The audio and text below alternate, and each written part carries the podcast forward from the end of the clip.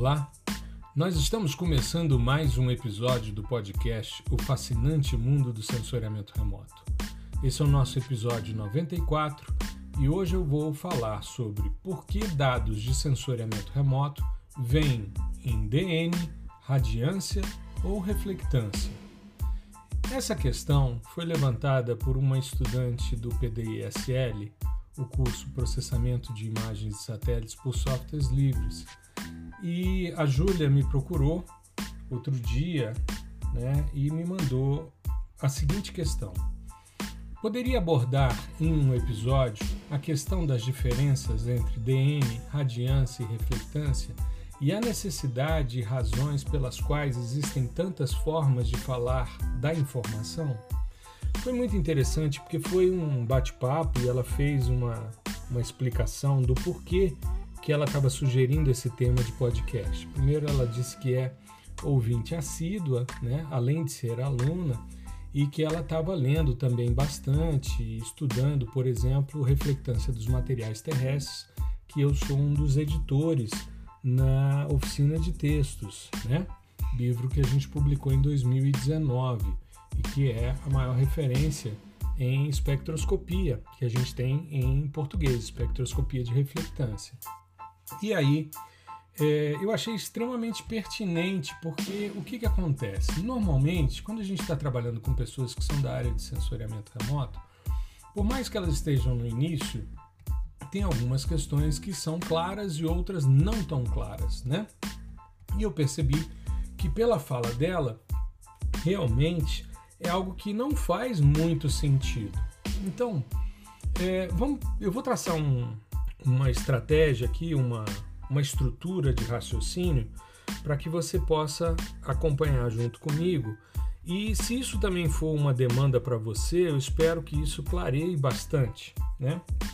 A gente não pode falar só sobre é, coisas que foram notícias no sensoriamento remoto ou coisas que são é, topo né, de, de pesquisa hoje a gente está falando sobre o fascinante mundo do sensoriamento remoto e eu sempre fui um entusiasta da exploração dos fundamentos. Né? Então, é, no Simpósio Brasileiro de Sensoriamento Remoto de Foz do Iguaçu, o professor Paulo Menezes, que foi meu orientador, que é também um dos editores do Reflectância dos Materiais Terrestres, aliás, é o mentor da ideia, né?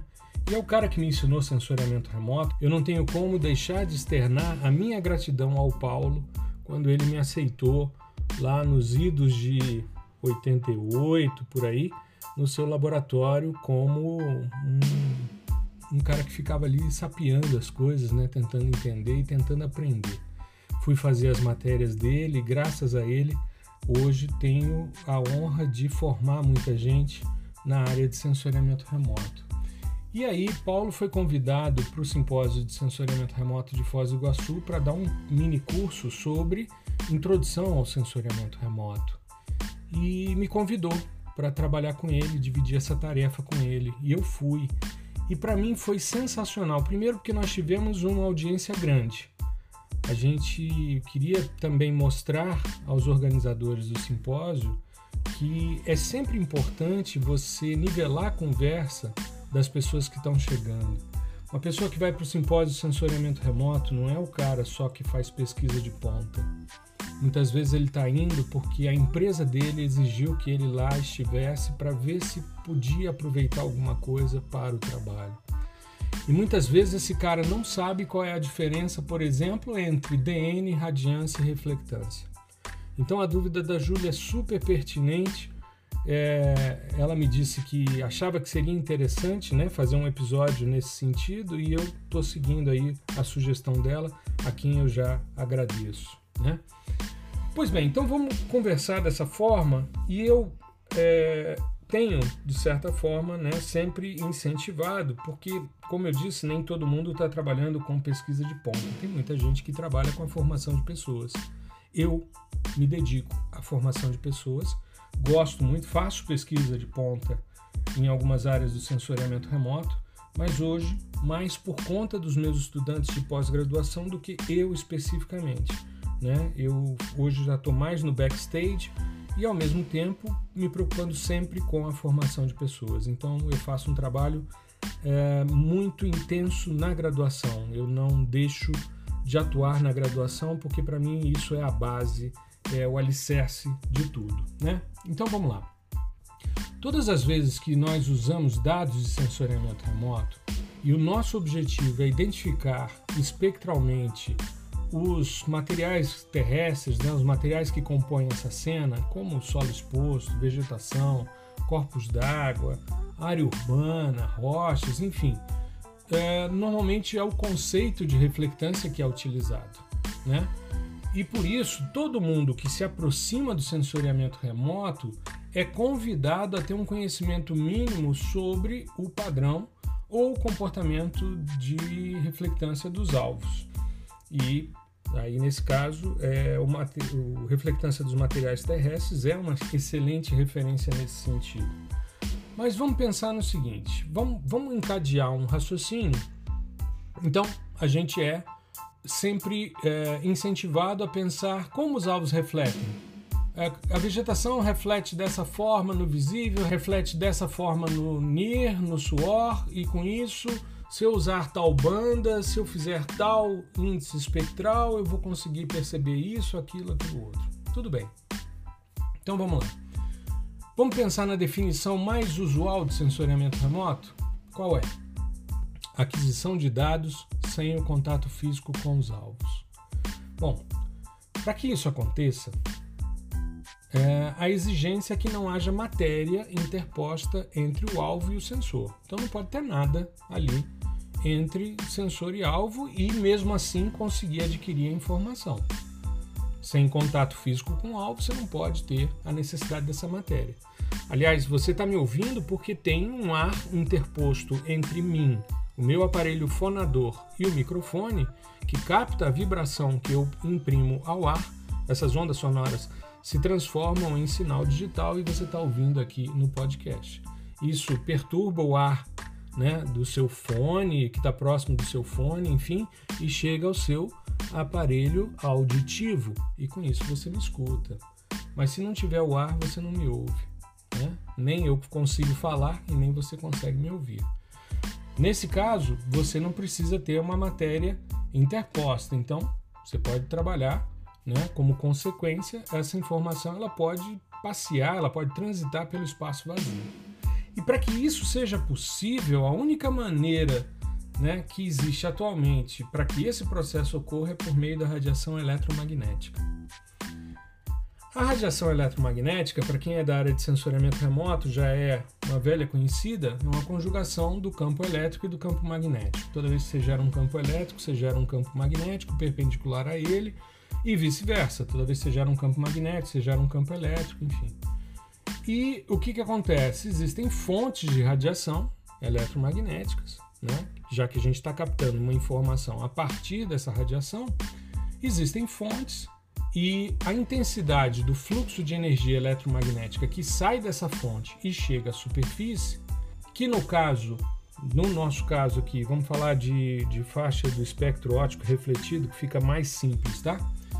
É, no nosso caso, né, então a gente está trabalhando numa faixa de espectro refletido, então a fonte é o Sol, tá? Bom, então, pelo princípio de conservação de energia, a intensidade desse fluxo que sai da fonte pode ser entendida como a soma dos valores da sua porção que foi refletida, absorvida e transmitida por comprimento de onda.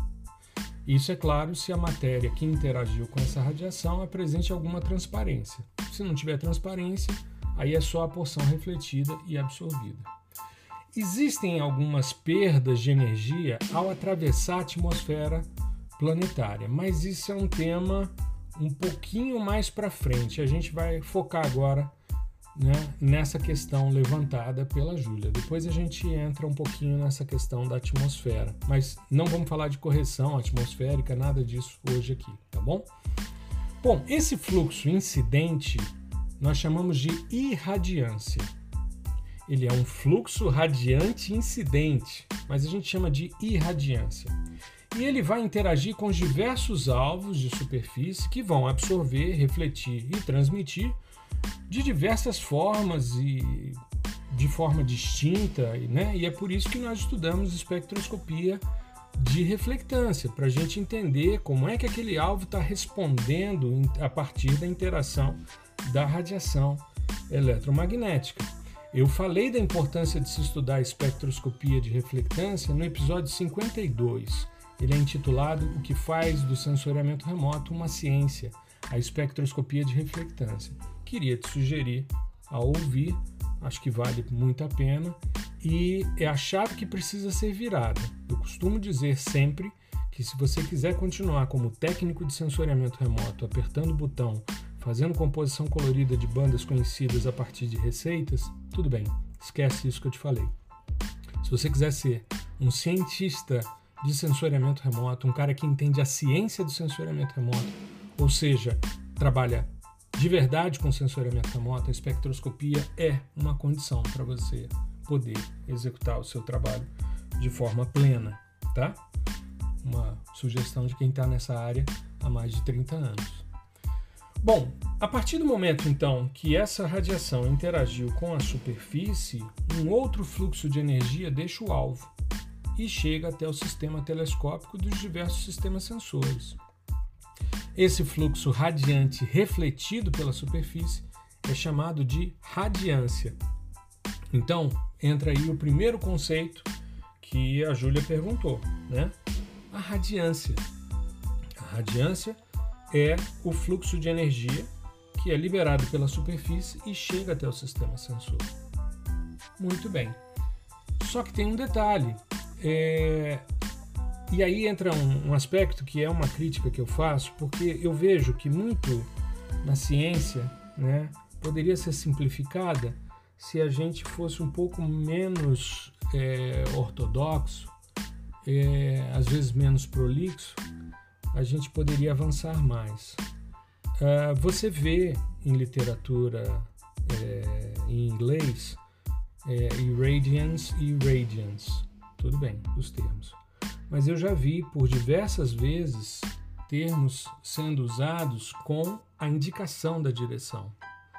Então eu já vi downwelling radiation e upwelling radiation. Downwelling é o que está descendo, então você já pressupõe que é o fluxo incidente, né? E upwelling é aquele que está subindo, né? Up está subindo. Então você tem a noção de que é o fluxo radiante que está saindo do alvo e chegando ao sistema sensor. Alguns autores utilizam dessa forma, tá? No próprio nome você já dá o sentido Aqui você tem que fazer combinações mnemônicas para você lembrar. Ah, o fluxo é, irradiante. Não, ele é um fluxo radiante, mas ele incide. Então você, se ele incide, então será a irradiância. Aí você começa a criar formas para não esquecer. Enfim, né? Isso é um, um legado que muitas vezes nos atrapalha a linguagem podia ser mais simples. E isso a gente vê muito na literatura científica americana. As coisas são muito simples, muito óbvias. A gente dá muita volta para falar uma coisa que poderia ser dita de forma mais simples. Fato, tá? Isso é uma coisa que me aborrece há muito tempo, mas é para uma outra conversa. Vamos lá. Bom, mas o que, que acontece? O fluxo de energia incidente ou irradiância o que sai da fonte e chega até a superfície, assim como o fluxo radiante refletido pela superfície, né, que é a radiância, ambos apresentam a mesma unidade, watts por centímetro quadrado micrômetro. E aí entra uma questão que é você ter dificuldade muitas vezes de pensar números que têm valores nominais.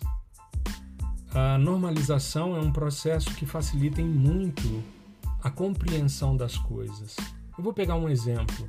Se você ligasse a televisão e assistindo um noticiário soubesse que a umidade do ar medida naquele dia foi de tantos gramas de vapor por quilograma de ar seco ou por metro cúbico de ar, isso para você muitas vezes não faria sentido algum. Mas se eu disser para você, olha, a umidade relativa do ar hoje foi de 20%. O que, que você entende? Cara, que mediu-se 20% do máximo que poderia ter, ou seja, ainda caberiam 80% de umidade naqueles volumes de ar que compõem a atmosfera. Então foi um dia seco. É mais fácil para a pessoa trabalhar com um dado relativizado do que trabalhar com o dado né, é, com valor nominal. Então, você fala, ah, tudo bem, eu tive aqui 300 watts por centímetro quadrado, micrômetro, tudo bem. E estamos falando de centímetro quadrado porque a gente está falando de unidades pequenas, né? São é, fluxos que são mais pontuais e que saem em ângulos cônicos, enfim, isso é uma questão mais para frente. Bom, então a gente entra aqui num outro conceito que é a reflectância. E o que é a reflectância? É a divisão da radiância pela irradiância, ou seja, do que sai do alvo para o sensor em relação ao que saiu da fonte e chegou na superfície. E ela é expressa em porcentagem. Então é uma forma bastante interessante você normalizar os seus dados e entender como aquele alvo que você está investigando refletiu. Por exemplo, se você está avaliando lá a região do visível, você está avaliando, por exemplo, a vegetação ali na região do NIR, e aí você encontra um valor de reflectância de 40%. O que, que você deduz? Que 40% da energia que sobre o alvo incidiu foi refletido. Os outros 60% podem ter sido absorvidos, transmitidos ou ainda espalhados, porque nós temos uma atmosfera presente. Né? Mas é bem mais fácil do que pensar em watts por centímetro quadrado esfero radiano micrômetro, porque é ângulo cônico. Né? Então, é, é uma forma de você relativizar os seus dados. Tem um outro detalhe.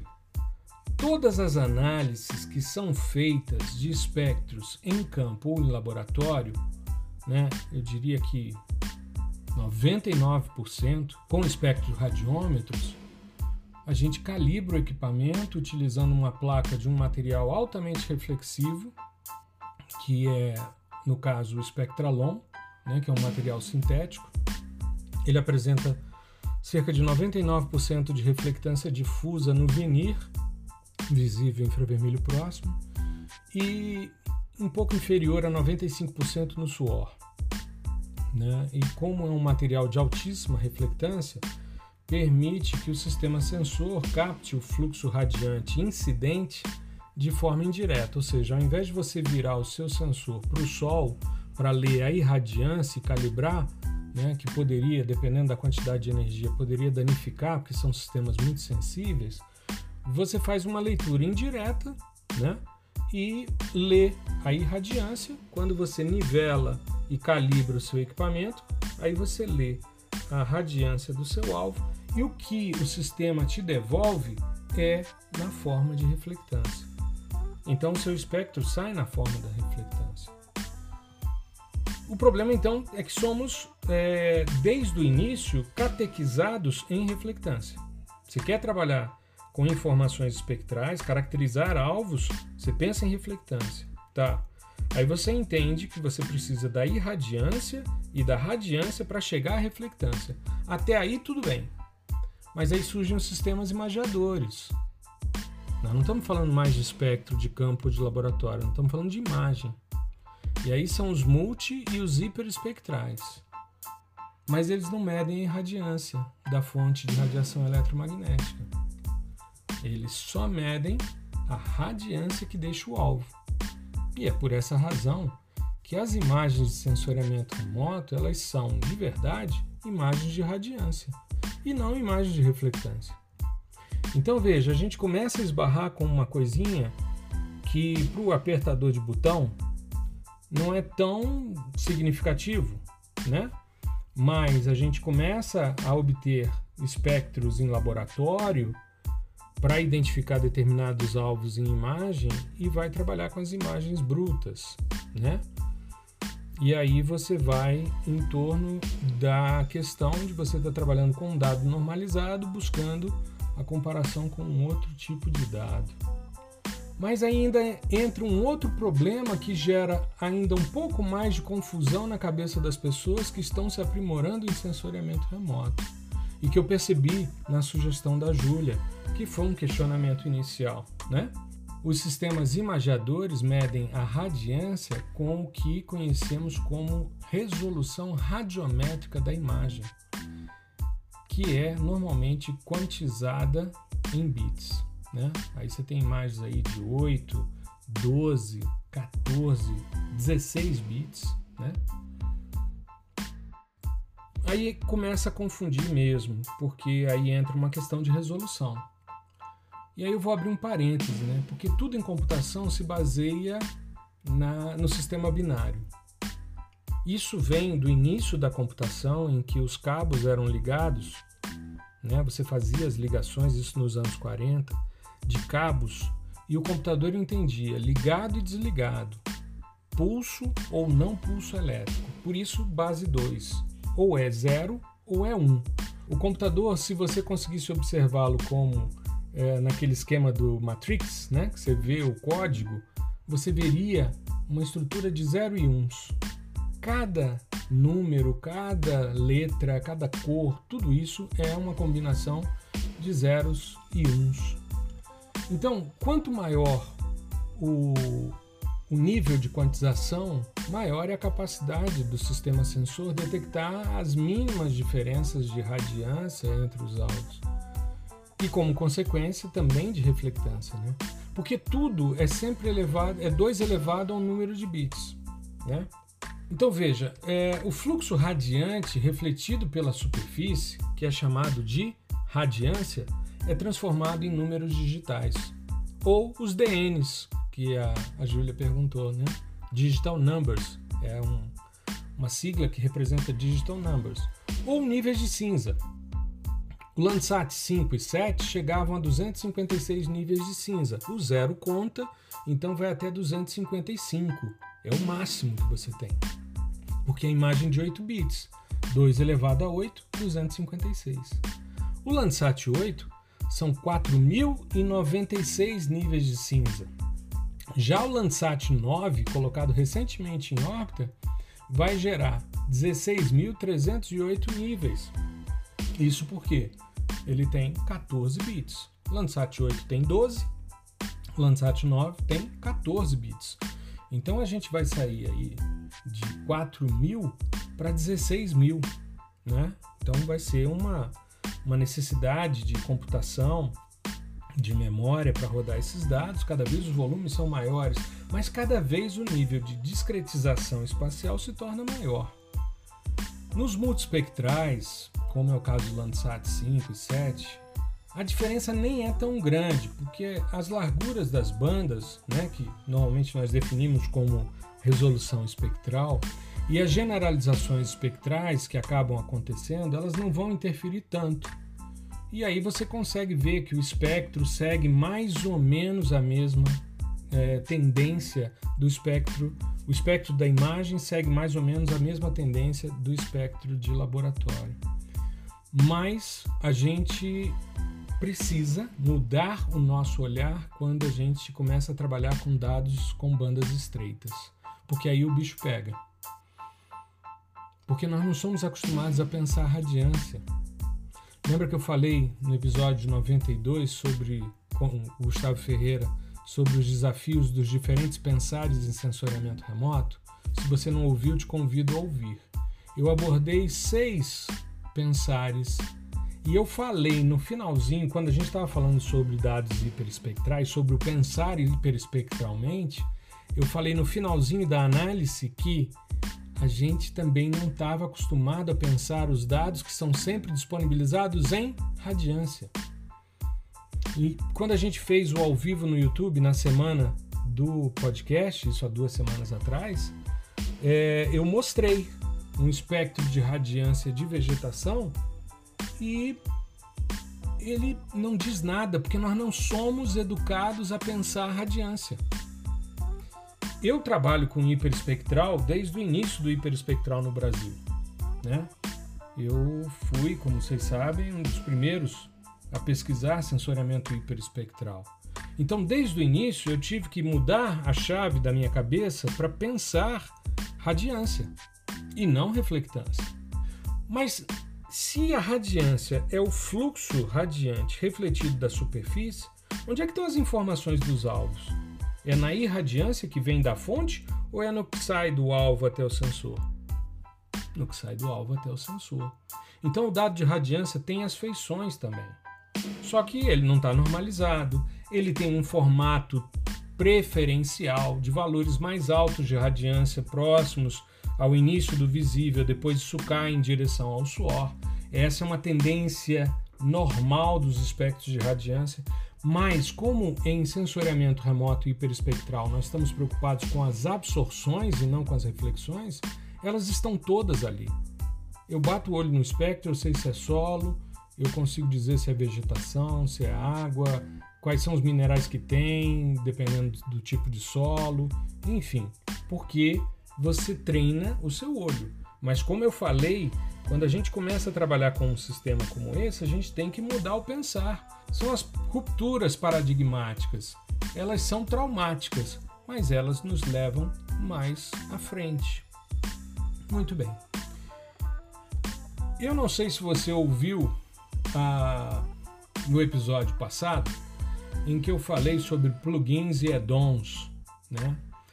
E depois fiz inclusive uma, uma live na quarta-feira, fiz questão de mostrar e fiz duas postagens durante a semana sobre plugins e sobre os add-ons que eu considero mais significativos, mais importantes para processamento digital de imagem. E existem então módulos, plugins e add-ons que fazem a conversão dos dados de digital number, né, os DN, para radiância ou reflectância.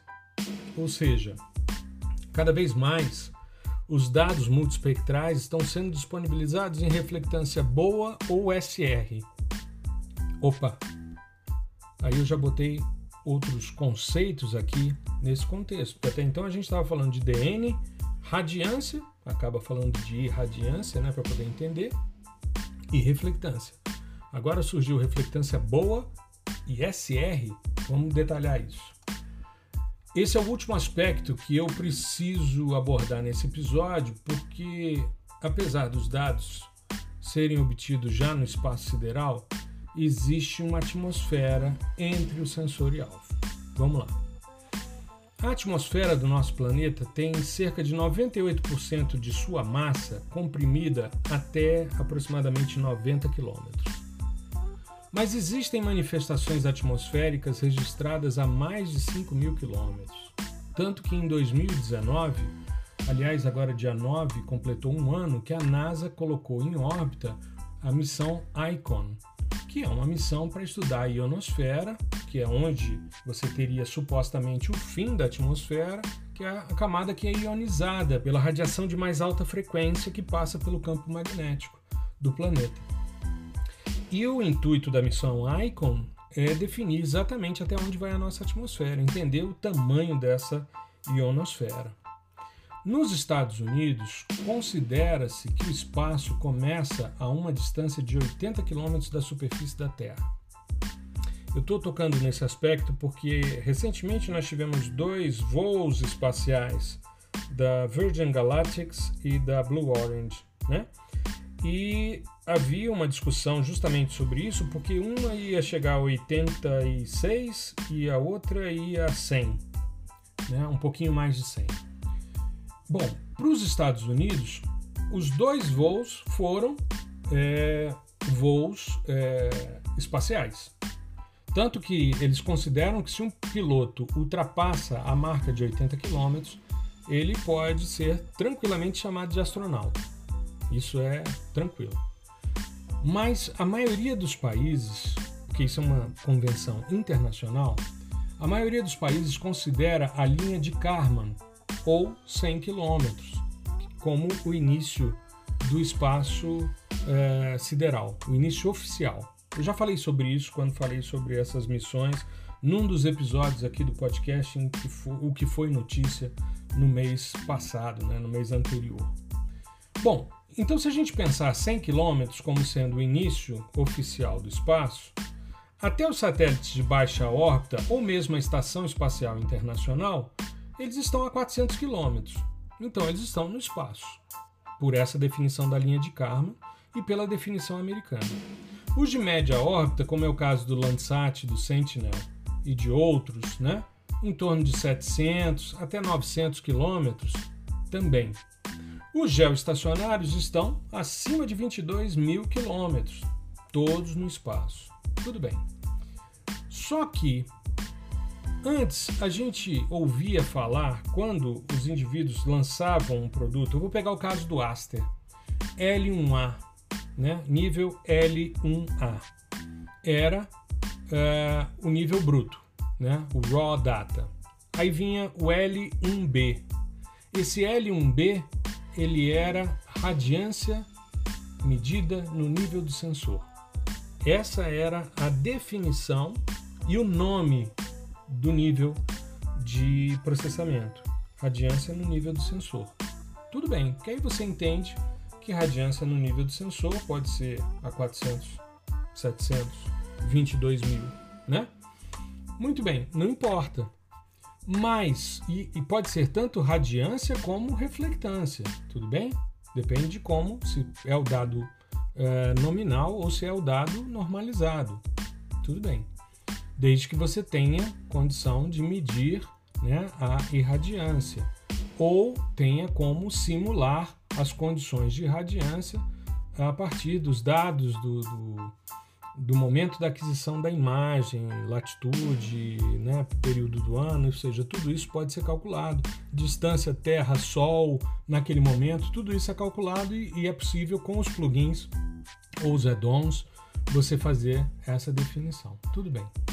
Bom, e aí você entende que nesse caso, no nível do sensor, é, você tem todas as interferências atmosféricas, porque você está medindo os dados que vieram da superfície até o sensor, mas você está medindo eles chegando aqui em cima. Então, você tem todo o pacote atmosférico interferindo. Passou-se a convencionar-se que esses dados iam se chamar Top of Atmosphere, ou TOA, ou topo da atmosfera. O problema é que para sensoriamento remoto não é muito problemático, né? Todo mundo usa essa linha de Karman. Mas quando você fala disso em climatologia, por exemplo, é mais complexo, né? Então, topo da atmosfera, qual é a altura ali? É 400 km? É 700? É 22? Não, é o nível do sensor, tá? Só que convencionou se chamar TOA. E por uma questão de coerência, quando você faz a remoção dos efeitos atmosféricos, que normalmente né, é, são questões de absorção dos gases ou dos aerossóis, mas principalmente dos gases de efeito estufa, que estão nessa faixa do espectro, é, e o espalhamento que gases, aerossóis e espalhamento não seletivo geram nos dados, quando você remove esses efeitos atmosféricos, você primeiro converte os seus dados para reflectância. Então, normalmente os dados BOA ou Bottom of Atmosphere ou base da atmosfera, né? Ou também chamados de SR ou Surface Reflectance ou reflectância de superfície, significa que você está medindo os dados sem a interferência do pacote atmosférico. Eles são sempre disponibilizados já com versão para reflectância, tá? Por quê? Porque para você remover os efeitos atmosféricos, você precisa criar um espectro de transmitância atmosférica com os principais gases que estão absorvendo naquele momento e com isso fazer a remoção, tá? Então você tem essa questão da é, reflectância de superfície.